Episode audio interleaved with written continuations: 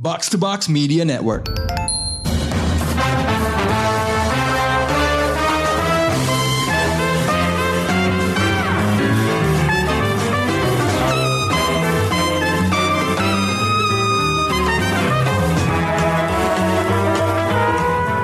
Awas, ada hiu. Persisnya ada tiga hiu raksasa yang siap makan manusia di bioskop. Di Anglo Review Showbox kali ini, kita akan membahas para Megs alias Megalodon. Hewan purba ini jadi tokoh utama di sequel besar Meg 2 The Trench yang melanjutkan kisah penyelam jagoan Jonas Taylor milik Jason Statham. Harus diakuin konsep film ini fun banget ya. Dari awal Meg pertama juga gue udah mikirin kayak gini. Jason Statham melawan hiu raksasa. Biasanya kita lihat Jason Statham kebut-kebutan pakai mobil, tembak-tembakan pakai senjata, ninju orang pakai kepalan tangan. Kali ini dia berenang pakai speedboat, senjatanya dipakai eh, harpun gitu. Tapi karena dia Jason Statham, dia masih tetap terlihat keren meskipun melawan hiu. Nah, tanpa panjang lebar lagi, ayo kita obrolin filmnya dengan Krisna dan Priska. Hey guys, jadi gimana nih? Lo masih ingat nggak nonton Mac yang pertama lima tahun lalu? Ini karena Mac dirilisnya 2018 ya. Kalau gue masih inget nih, gue inget nonton film pertama itu cuman gara-gara gue kejatuhan tugas buat nulis artikel feature tentang filmnya. Oh, Dan lu dulu yang nulis dulu. Iya, gue yang nulis dan gue dapet kesem- dan gue kesempatan dapet founder sama Masi Oka yang waktu itu Hmm. main di film pertama gitu. Jadi gue mutusin, of course lah gue harus dukung filmnya di bioskop gitu. Jadi gue nonton, terus gue ketakutan sendiri, tapi gue suka banget gitu. Karena gue mikirnya, wah Jason Statham nih harusnya main lebih banyak film kayak gini, nggak pakai senjata, nggak pakai mobil, nggak macem-macem, tapi udah keren gitu.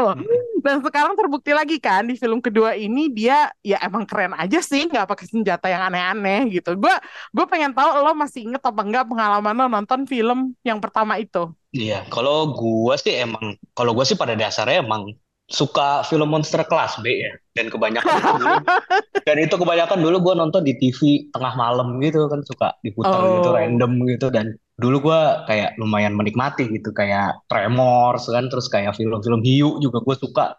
Yang bahkan gue lupa judulnya. Bahkan gue inget ada film yang tentang megalodon juga. Itu ukurannya lebih nggak make sense lagi. Bisa bisa nelen helikopter bulat-bulat gitu kan. Nah gue emang menikmati itu. Jadi pas waktu itu The Meg dirilis tuh kayak wah ini kayaknya agak lebih serius nih dibikinnya gitu kan maksudnya secara Hmm. produksi ya Ya. tapi tetap apa ya tone-nya tuh tetap kelas B nih tetap konyol gitu dan Di movie yang banget menarik sih gitu. emang. Iya, tetap di movie banget, cuman diproduksi dengan serius gitu kan. Mm-mm. Itu daya tariknya itu sih. Ya satu lagi ya jelas sih Jason Statham sih maksudnya.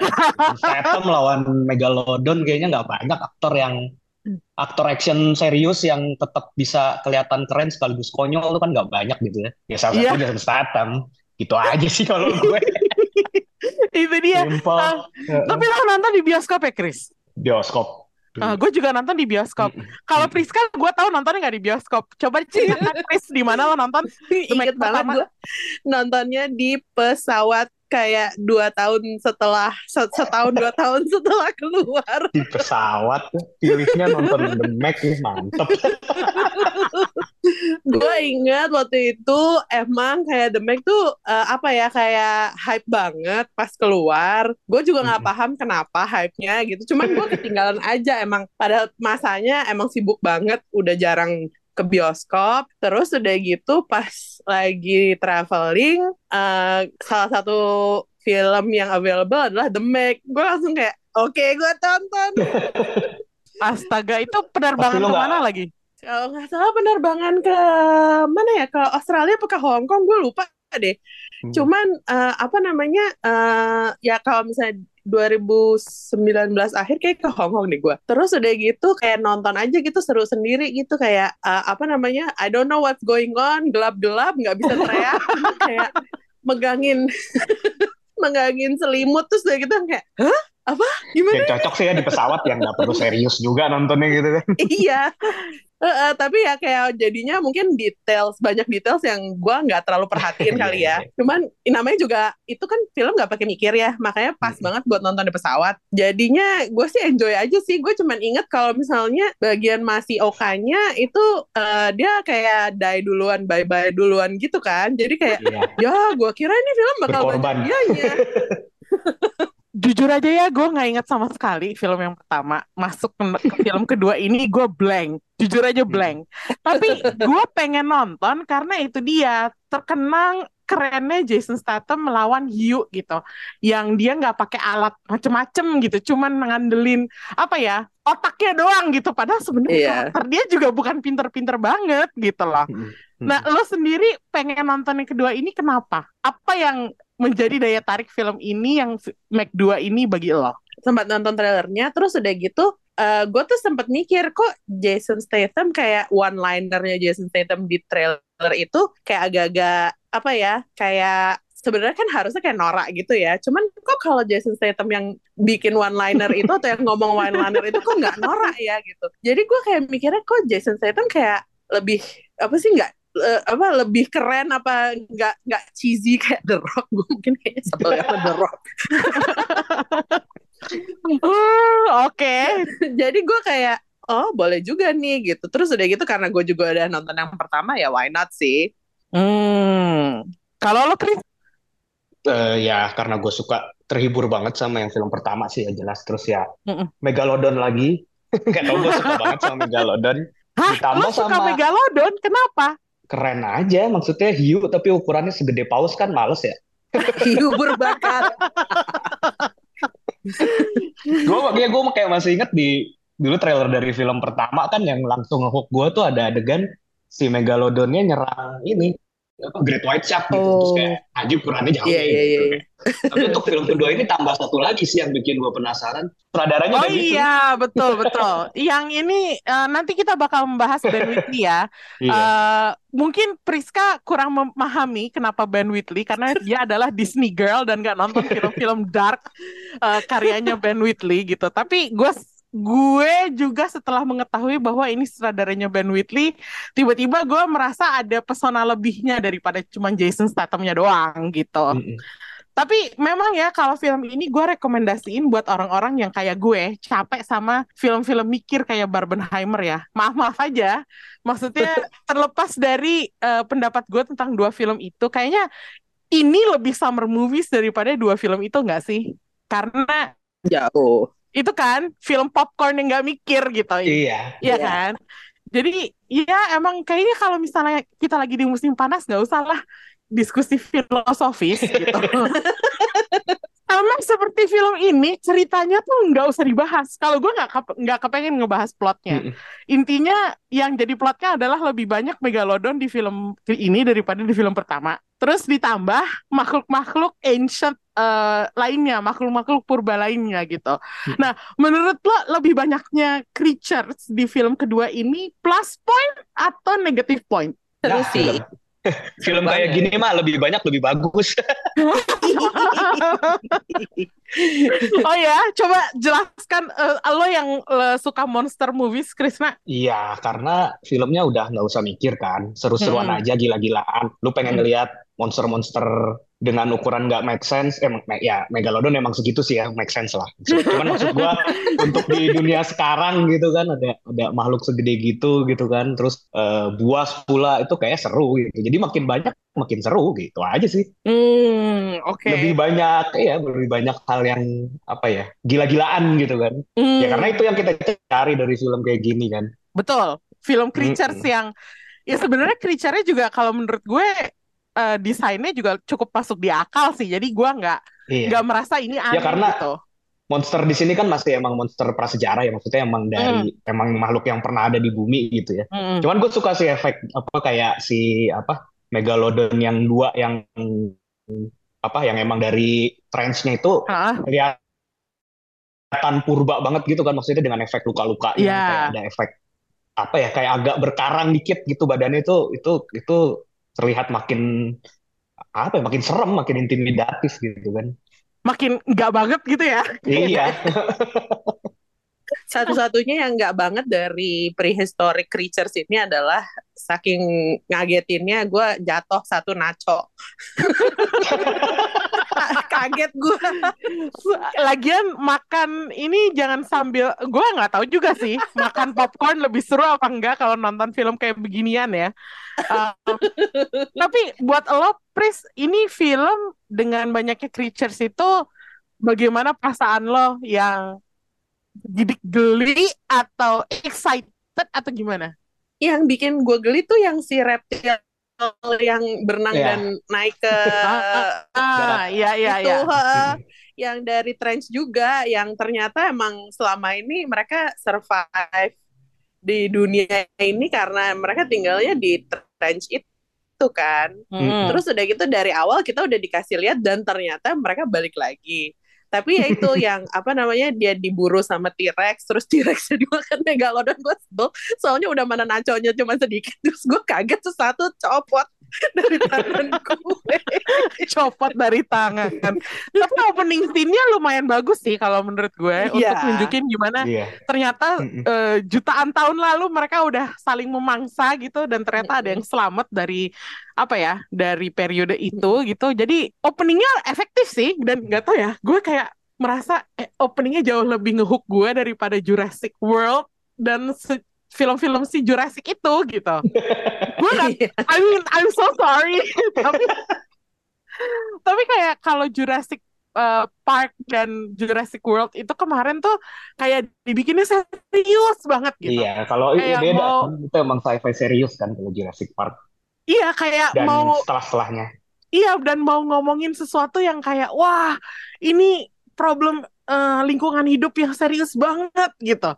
Jadinya malah nggak kena gitu. Sementara ini openingnya dibikin fun dan ya itu bikin nachos jatuh. jadi jadi gue merasa kayak ini lebih eh, ngehook gue gitu. Gimana ya? Kayak kok lebih efektif gitu. Apakah ini pengaruh Ben Whitley? Gue juga nggak tahu sih.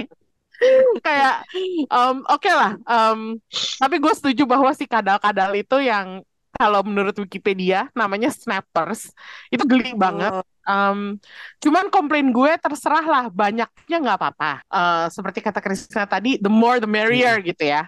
Tapi yang gue komplain adalah kok nggak gitu berdarah-darah ya. Sebenarnya gue lega ya karena nggak gitu berdarah-darah, tapi gue merasa kayak ada yang kurang aja Iya. gitu. Ratingnya PG-13. Iya, Ah, PG-13. iya Oh. sih, pengen Ngejar mempertahankan itu. ratingnya ya. Iya. Iya, biar lebih banyak ditonton orang gue. Iya, betul.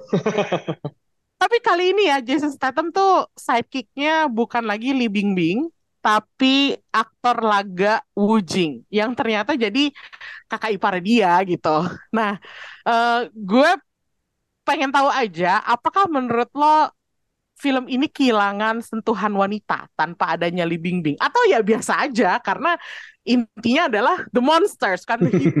Iya, ya itu betul sih. Kayak memang apa ya? eh Lee Bingbing juga karakternya kan di film pertama nggak yang serius punya karakteristik yang kuat atau gimana juga kan sebenarnya. Oh, betul. Eh, eh, cum- ya cuman kalau gue sih mungkin karena gue emang fans Lee Bingbing jadi ya ada rasa kehilangan itulah kan. Kenapa nggak ada dia lagi gitu sayang gitu kan. Tapi ya ternyata si Wu Jing ini alias siapa nama karakternya Jum- gue lupa. Ah. Jumin ya. Nggak not bad juga sih walaupun awalnya rada nyebelin gitu ya. Tapi di tapi di terakhir-terakhir kan ternyata dia bisa ikutan konyol dan fun juga gitu ya. Jadi menurut gue itu udah nilai plus gitu. Terus eh, apa ya peduli juga sama temen-temennya gitu kan. Kelihatan sayang Hmm. juga sama keponakannya. Jadi not bad juga sih si Wujing ini. Ah, oke. Kalau lo Pris gimana? Eh, better or not with Lee Bingbing? kayak Krisna gue juga nggak ngerasa tokohnya Ling Bingbing tuh melekat banget dari film pertama jadi tanpa ada dia pun gue nggak merasa kehilangan tapi balik lagi gue nontonnya kan di screen yang kecil ya jadi gue mungkin emang banyak details yang Hmm. nggak terlalu eh, inget gitu cuman tanpa ada sentuhan wanita emak-emak energinya Jason Statham tuh. Kayak ngomong ke anak eh, ini si anak kecilnya itu juga kayak you stay here. Kayak oh kamu eh, bunda-bunda juga toh ternyata. Jadi nggak nggak kehilangan tapi ya gitu Jason Stathamnya sebagai eh, figur eh, orang tua di film ini tuh ya eh, gitu apa big big mama energy yang paling berkesan buat gue adalah selama film itu dia pakai celana pendek lo Oh, pada iya. notice nggak? Iya, pakai jalan ke sendal gitu ya. iya Udah lagi di Ya Allah, pusat penelitiannya itu kan.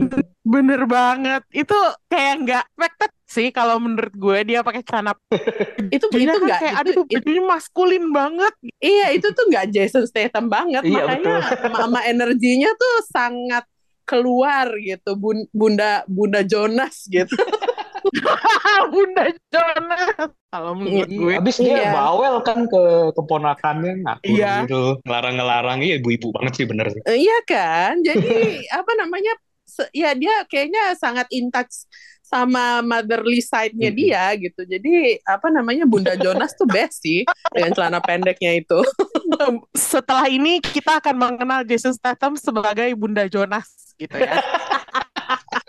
Kalian mendengar istilah itu pertama kali di Showbox. Uh, you're welcome. Tapi itu ada karakter anak tirinya Jonas ya, si. Mei Ying. Dia mampu jadi pendamping uh, Jason Statham sebagai gantinya Lee Bingbing. Atau menurut lo dia cuman karakter remaja yang ganggu aja gitu. Eh, stereotype sotoinya ganggu sih. Iya, betul. stereotype sotoinya ganggu sih. Tapi ya kehadiran dia lumayan apa ya? Ya itu bisa mengeluarkan sisi lain dari karakter Jonas yang kayak tadi Priska bilang. Terus kayak apa ya? Termasuk buat si Jiumingnya juga jadi kayak lebih masuk akal gitu loh kalau mereka apa ya mati-matian eh, nyelamatin dia apa segala macem tuh jadi ngelakuin sesuatu tuh jadi lebih masuk akal aja karena motivasinya buat ngejagain si Mei Ying ini juga kan. Hmm. Jadi ya walaupun ganggu tapi ya ada gunanya lah untuk secara cerita yang sebenarnya secara ceritanya juga penting-penting banget gitu ya. Tapi kan kayaknya kalau dipikir-pikir emang tipikal remaja banget yang keputusannya tuh Iya selalu sih. bikin bikin orang lain tuh menderita gitu loh. Kayak nyusahin gitu. Kayak waktu dia nyusup ke kapalnya eh, Jonas Kapal. dan kawan-kawan, gue merasa aduh nih kenapa ada satu karakter lagi yang kayak gini ya? Kenapa harus ada karakter remaja yang ganggu? Maksudnya karakternya Li Bingbing tuh kan bukan karakter yang ganggu ya, meskipun ada unsur damsel in distress Iya. juga gitu. Tapi kalau ini tuh kayak teenage in distress Mm-mm. gitu, gue jadi agak-agak. Jadi gue nggak ngerti apa ya, gue harus menerima karakter ini tuh gimana? Iya apa karena usia faktor umur gue? Gimana gue nggak ngerti juga sih. Kayak, aduh, kok sayang banget dipilihnya untuk gantiin mengisi kekosongannya Li Bingbing akhirnya dipilihnya karakter remaja yang agak-agak nyebelin gitu Hmm. Buat gue. Ya, tapi mungkin karena tadi lo bilang juga Chris karena ya ya udah karakternya nggak gitu penting. Jadi Uh-uh. ya udah terima aja gitu kan. Iya, Tapi nggak dia sekrusial pada- itu juga kok. tapi pada akhirnya kan dia ada banyak juga yang membantu kan Eh, apa namanya salah satunya tuh waktu mereka udah sampai di underwater apa sih submarine yang ada di trenchnya Oh, itu Iya. Di stasiun di situ ya. Terus udah gitu eh, menurut gua eh, banyak banyak bikin kayak duh nih anak ganggu banget sih. Cuman eh, menurut gua dia nggak dia nggak sampai akhir tuh dia nggak nggak jadi terlalu apa ya kayak annoying gitu karena ada satu bagian yang si Bunda Jonasnya juga udah ngomong kamu kalau misalnya bikin saya eh, khawatir saya nggak bisa fokus. Jadi menurut gue ada satu momen yang em- emang apa ya gue di expect untuk supaya bisa apa sih kayak emang mereka mau tuh gue selamat gitu. Jadi ada pengertian itu. Dan walaupun dia pada akhirnya si anak ini si Mei Ying ini sempat apa sih dibilang suruh berlindung tapi terus akhirnya bantuin orang pada akhirnya buat gue dia nggak apa ya useless banget. Justru eh, mungkin pada momen itu memang dibutuhin another hand buat nolongin Iya. gitu. Jadi ada bagian itunya ikut. Apa kan ibu gua dulu juga udah begini begitu begini begitu gitu. Cuman dia membantunya tuh juga ada gitu. Cuman ya Hmm. namanya juga apa ya film yang pakai eh, suspense di mana mereka bakal terperangkap atau bakal nggak selamat apa paniknya pasti ada. Lo mau umur berapa aja juga eh, apa namanya pasti akan ngerasain bisa ngerasain panik kayak gitu Cuman gue nggak ngelihat dia sebagai apa ya kayak annoyance aja sih gitu. Ya mungkin karena itu apa namanya eh, dibantu oleh Bunda Jonas juga. Iya. Wah, ini ada pembela Meying di sini. Gue jadi merasa sedikit bersalah. Tapi ada sih satu karakter lain yang lebih nyebelin daripada si Meying menurut gue. Itu adalah anggota krunya. Eh, yang di kapal satunya, kapal Juming, yang cowok, yang namanya Lance kalau nggak salah. Komplain! oh, Dia tuh kayak nggak berhenti-berhenti komplain gitu. Dan pada akhirnya dia pas mati, gue nggak sedih sama sekali. Dia yang di, ditarik itu ya, octopus itu ya, giant octopus itu ya. Iya, betul. oh yang- yang makan dia tuh oktopus Yang geek. ya. Iya, yang geek, yang dia sering ke Comic Con itu kan, Iya, iya. kayak Mm. aduh apa sih sih, makanya kayak sudah gitu. Nih ngomong-ngomong, bagian mana nih yang paling bikin lo jantungan? Adegan mana yang bikin lo dak-dikduk nontonnya? Hmm, pas mereka jalan di trench sih, harus jalan di trench itu. Oh, Itu Iya, iya. kayak wah, kayak gue belum pernah. Maksudnya ini gue suka sih cara menampilkan eh, si trenchnya ini kayak oh kayak gini bentuknya yang beneran-beneran serem gitu kan beneran kayak uncharted territory banget gitu kayak bahkan kayak di space gitu kan. Mhm. iya betul. itu eh, itu gue suka sih dan lumayan tegang karena nggak nggak tahu ancamannya datang dari mana kan kayak ternyata ada si snipers itu ada si octopus belum si Mike-nya gitu kan itu tegang sih dan kayak ditambah udara yang menipis terus kayak sempat ada yang kayak gue cukup shock ngelihat yang helmnya pecah itu Iya iya iya. terus burst gitu kan itu itu sequence itu gue suka sih dan Hmm. lumayan bisa bikin tegang lah gitu Termasuk Iya. berantemnya walaupun walaupun agak itu agak keluar tone ya karena itu serius banget di situ momennya Oh, Tapi seru banget sih, apalagi battle sebelum masuk ininya, sebelum masuk stasiunnya, yang Oh. habis mereka jalan. Ya ya ya. Ya seru-seru. Hmm, hmm, hmm. Ya, itu gue setuju Mm-mm. sih sama adegan itu. Itu Mm. bikin deg-degan banget sih. Kalau Pris mana? bagian Pris? pokoknya yang mereka masih di trench sebelum mereka ke surface banget balik ke manawannya itu terus udah gitu eh, apa namanya yang satu-satu eh, apa namanya satu-satu tuh ber eh, ini ya eh, dimakan atau jadi korban lah gitu. Cuman Hmm. yang eh, apa namanya yang gue juga deg-degan adalah waktu mereka di dalam si station under apa sih submarine station itu yang akhirnya ke apa ketahuan siapa bad guy-nya terus udah gitu Hmm. eh, ada salah satu dari mereka berempat yang namanya Rigas yang menurut Hmm. gue Iya. itu tokoh keren banget sih Yang perempuan Cuman- itu kan? Oh ya Ah, itu yang yang mungkin itu. itu yang ngisi yang ngisi Li Bingbing dia sih menurut gua. oh iya iya bisa Kalau Cuman eh, apa namanya eh, si Rigas ini apa ya kayak ada satu yang dibilang eh, dibilang suruh apa sih kayak eh, tembak si Jonas di Iya. hatinya Hmm. gitu terus dan dia beneran balik badan untuk kayak ngangkat ngangkat ininya senjata. ngang- senjatanya terus eh gue di situ kayak wah ternyata dia bakal membelot gitu dia nggak bakal Mm-mm. ngebantuin gitu cuman akhirnya kan dia nggak nggak bisa ya cuman.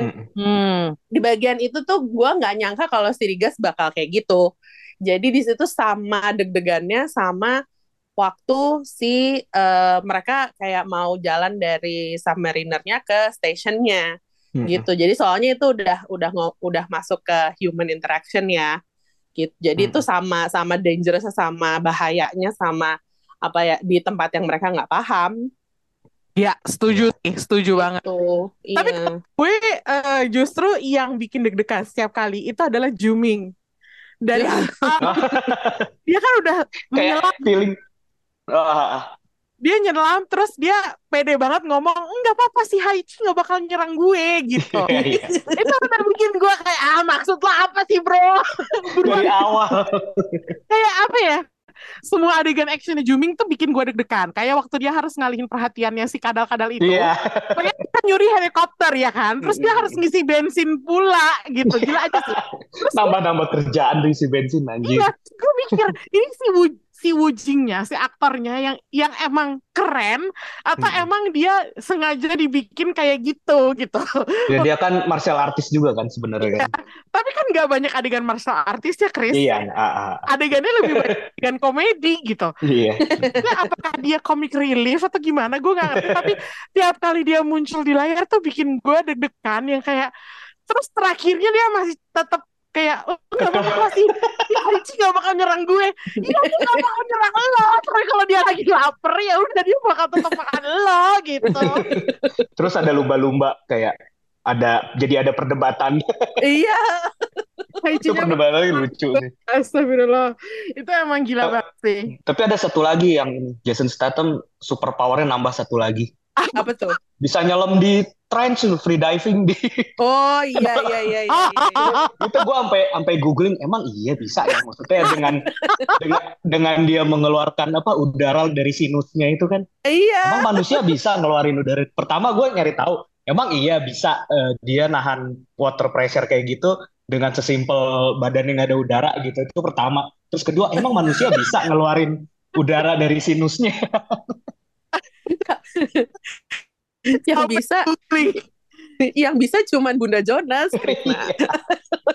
dan ternyata gue setelah gue googling bener bisa sih Oh. bisa toh Iya. Gak cuman kekuatan supernya Jason Statham sebagai Bunda Jonas doang nih ternyata wah tapi siapa Tapi- coba yang berani ngelakuin itu kan nyoba Iya sih. saat adegan itu muncul gue langsung pertanyakan ini sainsnya gimana ya betul ataukah cuman akal-akalannya si Iya kan? filmmaker gitu. kayak wah tapi seru sih nontonin gue paling suka tuh kalau adegannya Jason Statham itu yang dia surfing pakai speedboat di ombak yang diciptain sama Meg Oh, iya. Oh, sambil nombak-nombaknya itu sambil ngeker harpunnya itu. itu kayak apa sih gitu loh kayak ini this is real life kayaknya nggak mungkin sih kalau real life ada kayak gini gitu tapi Jason Statham looks cool doing it gitu jadi Iya. Itu I yang don't kita mind. cari di film ini. Betul. Ternyata ya dengan sutradara Ben Whitley um, yang sebelumnya mencampur black comedy dan suspense buat bikin horor, ternyata dia bisa juga bikin film action popcorn kayak gini gitu dengan Statham gitu. Nih setelah nih gue nanya Krisna nih khususnya ya karena lo udah nonton Kill List, udah nonton Free Fire pastinya gitu. Iya. Sekarang Make 2. Gimana menurut lo tentang hasil kerja Ben Whitley untuk Make 2? Gua sampai film ini selesai, gue masih nggak percaya sih sebenarnya yang bikin yang bikin tuh Ben Whitley. Kayak iya, maksudnya List kan home invasion yang serem banget gitu ya. Mhm. Terus Free Fire kan apa ya film action goblok gitu kan. Terus apalagi sih High Rise, High, High Rise, kan Rise. juga tuh yang Tom Hiddleston itu kan disturbing aneh banget gitu kan. Mm-mm, disturbing bener. Terus emang terakhir gue nonton yang si Armie Hammer ya. apa Armie Hammer ya itu jelek Mhm. menurut gue sih. Tapi terus kayak terus keluar dia dengan Mac 2 ini tuh, wah dia kayaknya melepaskan semua image dia yang di belakang gitu, yang sadis, yang Hmm. eh, aneh gitu tuh. Ini tiba-tiba dia senang-senang aja udah itu terasa sih. Walaupun sebenarnya gue masih berharap apa ya film ini lebih gila lagi sih pas tahu dia ya. Cuman ya ya oke lah buat dia senang-senang di sini. Jadi emang beneran dia nggak perlu ngeluarin kegilaan dia lah gitu. Udah pada porsinya aja gitu ya. Iya, heeh. Ini. Ternyata bisa gitu. Iya, ternyata bisa Mm-mm. juga dia bikin film big budget dan um, apa ya? Gue baca interview dia di Collider uh, waktu lagi Mm-mm. research uh, talking points buat uh, podcast kita kali ini dan gue menyadari bahwa selama ini tuh dia belum pernah dapat film sebig budget ini Iya, gitu, dengan budget Bener. Ya, jadi dia di sini tuh bisa have fun. Dia malah punya banyak opsi buat ini, buat itu. Jadi kadang-kadang dia masih harus nahan diri dia kayak ayo kita rem gitu. Agak Mm-mm. kita balikin lagi gitu. Tapi intinya sih dia have fun di sini dan dia nggak nggak merasa apa ya, nggak merasa ada penurunan integritas Mm-mm. gitu. Tapi Iya nggak berarti sih? dia ini juga sih ya, Pro. Maksud gua oke juga sih profesional juga dalam artian dia apa ya dia pu- ngerasa dia punya tanggung jawab karena udah dikasih budget gede dan untuk bikin film yang senang-senang gitu ya dia nggak usah ngeluarin sisi absurd dia gitu kan itu Ya, gua betul. hebat sih bisa nekan ego itu berarti kan dia Iya, dan dia juga lumayan open ya sama kolaborasi dengan beberapa kru dari China. Ya, Iya. dia bilang ada eh, tim penulis yang nulis karakter Juming gitu. Dan ini Hmm. Dia itu si karakter Juming itu perlu semacam kayak apa ya konsultasi cultural lah untuk Hmm. supaya lebih masuk ke market China gitu. Jadi Lebih localized kali gitu ya. lebih localized gitu dan dia nggak mempermasalahkan Mm-mm. hal itu dan tetap bisa menyampaikan kolaborasi mereka tuh dengan bahasa yang nggak cuma diplomatis tapi welcoming gitu. Jadi makanya gue agak-agak surprise sih Iya, ternyata bener. Kayak bahwa nggak nyangka orangnya kayak gitu ya. Iya, kayak selama ini tuh yang yang menganggap dia itu dark dan disturbing tuh cuman gara-gara filmnya doang tuh ternyata ya nggak gitu gitu. Ini em, emang intinya kalau dia bisa bikin film kayak gini, harusnya dia bisa bikin film apa aja karena Mm-mm. di masa lalu dia udah nyoba yang dark, disturbing, low budget. Sekarang nih kita bisa dapet dia yang big budget dan fun gitu. Iya, betul. Jadi Sutradara film pertamanya bukan dia tapi. bukan, itu John Oh. Top. Ha-ha. Emang kalau Oh. John Top kan emang lebih konvensional ya, lebih Hollywood filmmaker kebanyakan lah gitu. Kalau Ben. Whitley, kalau lo suka sinema Inggris itu pasti taunya dari uh, film yang namanya Sightseers dan itu filmnya dark and disturbing. Terus kalau lo nonton film yang judulnya Kill List, itu aja gue nggak nonton karena gue nggak berani. Tapi Krisna nonton. gitu. Iya itu gue nontonnya di apa ya Europe on Screen kalau nggak salah. Pokoknya festi- festival film gitulah gue lupa yang apakah festival film Inggris atau yang memang Europe on Screen gitu. Terus pas nonton Nah kan, "Eh, wow filmnya sadis ya. Jadi bahwa dia bisa bikin film Mac 2 ini itu sesuatu yang luar biasa sih kalau buat gue. Jadi ya oke lah, Eh, gue tunggu eh, karya Ben Whitley selanjutnya dan gue harap karya berikutnya bisa lebih bagus lagi gitu. Dia udah nunjukin range-nya lah ya. Ya, range-nya gede banget sih kalau menurut gue dengan adanya Mac 2 ini. Hmm. Jadi sangat apa ya, sangat variatif dan versatile. Jadi gue harap, gue berharap sih dia bisa jadi eh karena susah ya melepaskan diri dari horor yang terus cult gitu. Iya bener. Nah, sekarang dia masuk ranah mainstream, jadi gue berharap banyak dari dia. Hmm. Hmm. Oke lah, it- Nih. Itu dia deep talk kita kali ini. Tentang Filosofis sekali ya. Ya ini. ya itu aja ya guys. Gue beneran deh gue nggak mau jatuh ke deep talk lain tentang karena nggak nggak sesuai tema kalau menurut gue sekarang kita kasih rating aja deh 1 sampai 5 Tiga setengah deh gue. Ah tiga setengah oke Gue gue tadinya gue tadinya mau ngasih empat, cuman karena nacho gue jatuh jadi gue tiga setengah. Rugi. Kerugian material. Habis nacho itu kan precious ya. iya udah mana harganya Iya. mahal ya terus Tiap piece-nya itu berharga. berharga itu jadi gua turunin tiga setengah maaf tapi seru kok recommended kok kalau misalnya mau nonton yang seru-seru aja nggak mikir. Mungkin kayak lagi capek kan? Heeh. kalau lagi capek nonton begituan masih seru-seru aja. Gue juga gue akhirnya bakal juga ngasih tiga setengah eh, karena ya ya itu memang tiga setengah sih intinya. Cukup entertain gue nonton Juming si Wu Jing nih yang sebelumnya gue nggak sadar ternyata dia ada di Wandering Earth. Ternyata Iya bener. Gak gue kenalin sama sekali wajahnya. Maaf ya.